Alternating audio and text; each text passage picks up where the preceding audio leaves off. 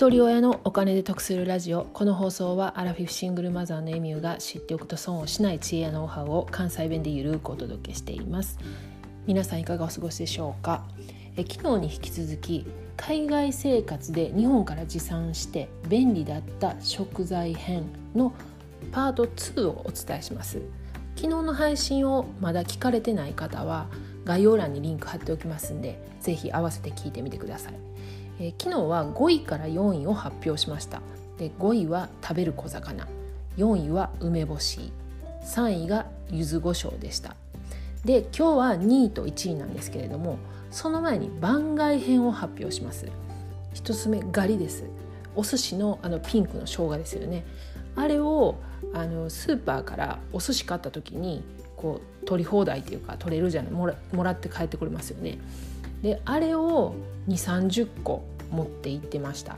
でまあごくたまになんですけれども手巻き寿司とかする時あるんですよね。でその時に、まあ、私あのガリが好きなんであの一袋ね大きいのを買って持っていくのも大層なんであのちっちゃいやつを持って行ってました。で2つ目寒天の粉。これは牛乳寒天とかを作るのに便利でした。あの向こうにねゼラチンはあるんですよねゼリーみたいな。せやけれどもあの寒天の粉はなかったんで、まあ、荷物にもならないしそれを何個か持って行って牛乳寒天とかの缶詰入れてね作ってました。あと高野豆腐。これも手に入らないですなかなか。で軽いしあのカルシウムとかあの栄養価も高いじゃないですか。だから高野豆腐を持ってて料理にたまに使ってました。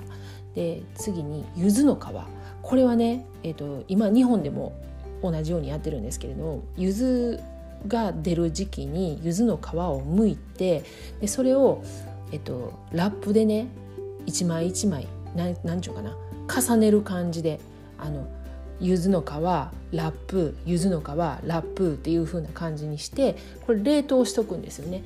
で使いたい時はそのラップピーって剥がしてその欲しい分だけを皮を刻んだりとかしてそしたら香りもねそのまま持続してますしあの荷物にももちろんならないんでそれを冷凍して持って行ってましたで海外でこういった柚子とかの香りってなかなかねあの貴重じゃないですか、まあ、貴重貴重って貴重なことばっかり言うてるんですけれどもこれが便利でした。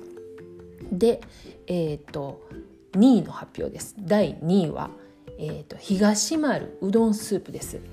これはね関西人にとってうどんはソウルフードなんで長期間海外にいるとこのうどんの出汁が飲みたくて仕方ないんですよね。で1杯分の粉が入った小袋で売られてるんですけどもこれは大量に持っていきました。あのコーンスープみたいに粉にお湯注いでねあの飲んでる時もあるぐらいうどんの出汁が大好きなんですよ。で東丸うどんスープはだしなんで料理全般に使えます。おでんとか、えーと、卵丼とか。でうどん好きとかにも使えて便利でした。で乾燥うどんはねアジアの食材店でもそこまで高くなく買えるんであのこの東丸のうどんスープさえあればいつでもうどんが食べられます。さて栄えある第1位はじゃがじゃがじゃがじゃがじゃがじゃがじゃんしそチューブです。これね堂々の1位なんですけれどもしそチューブ。これ大量に買って持って行ってました。で実家からも送ってもらったことあります。で日本でもね知らない方多いんですけれども、まあ、念のため説明するとわさびとかあのからしとかのチューブあるじゃないですか。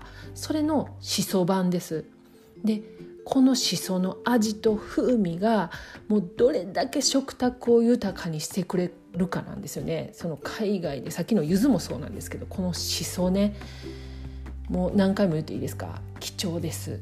で本物のしそやと口に残るので嫌や言う人もいてはると思うんですけれどもこのしそチューブだと食べれると思うんですよ。でうちはね消費量が多いからこれだけは今も在庫してます。で冷ややっこでしょ？納豆。で酢の物。マヨネーズあえ。でもちろんその牛豚鶏とかの肉焼いた時は塩とこのしそチューブとわさび。で食べると最高。でポン酢としそチューブも合います。これ朝やけどもうビール飲みたい感じになるでしょでこれ1本100円ぐらいなんですよね。で海外でお友達になった日本人にあげるとめっちゃ喜ばれます。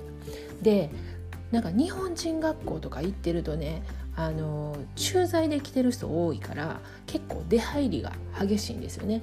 でその時に「何々ちゃんがもう日本に帰国するんだって」とかって言ったら、まあ、日本人学校言っても人数が少ないんでクラス学年単位でね、まあ、10人とかそんなんなんですよね。そしたらあの帰国する前にあのお世話になったんでとかって言ってなんか消しゴムとか鉛筆とかその文房具品を置いてってくれるんですけれどもうちは日本人学校を辞める時にこのしそチューブとかあのゆかりとか そういうのをプレゼントしていました。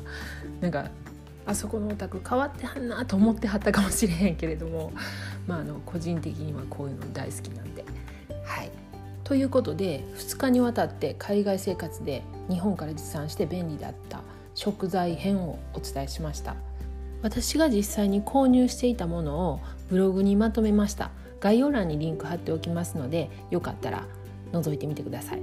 では最後までお聴きいただきありがとうございました。今日も笑顔で。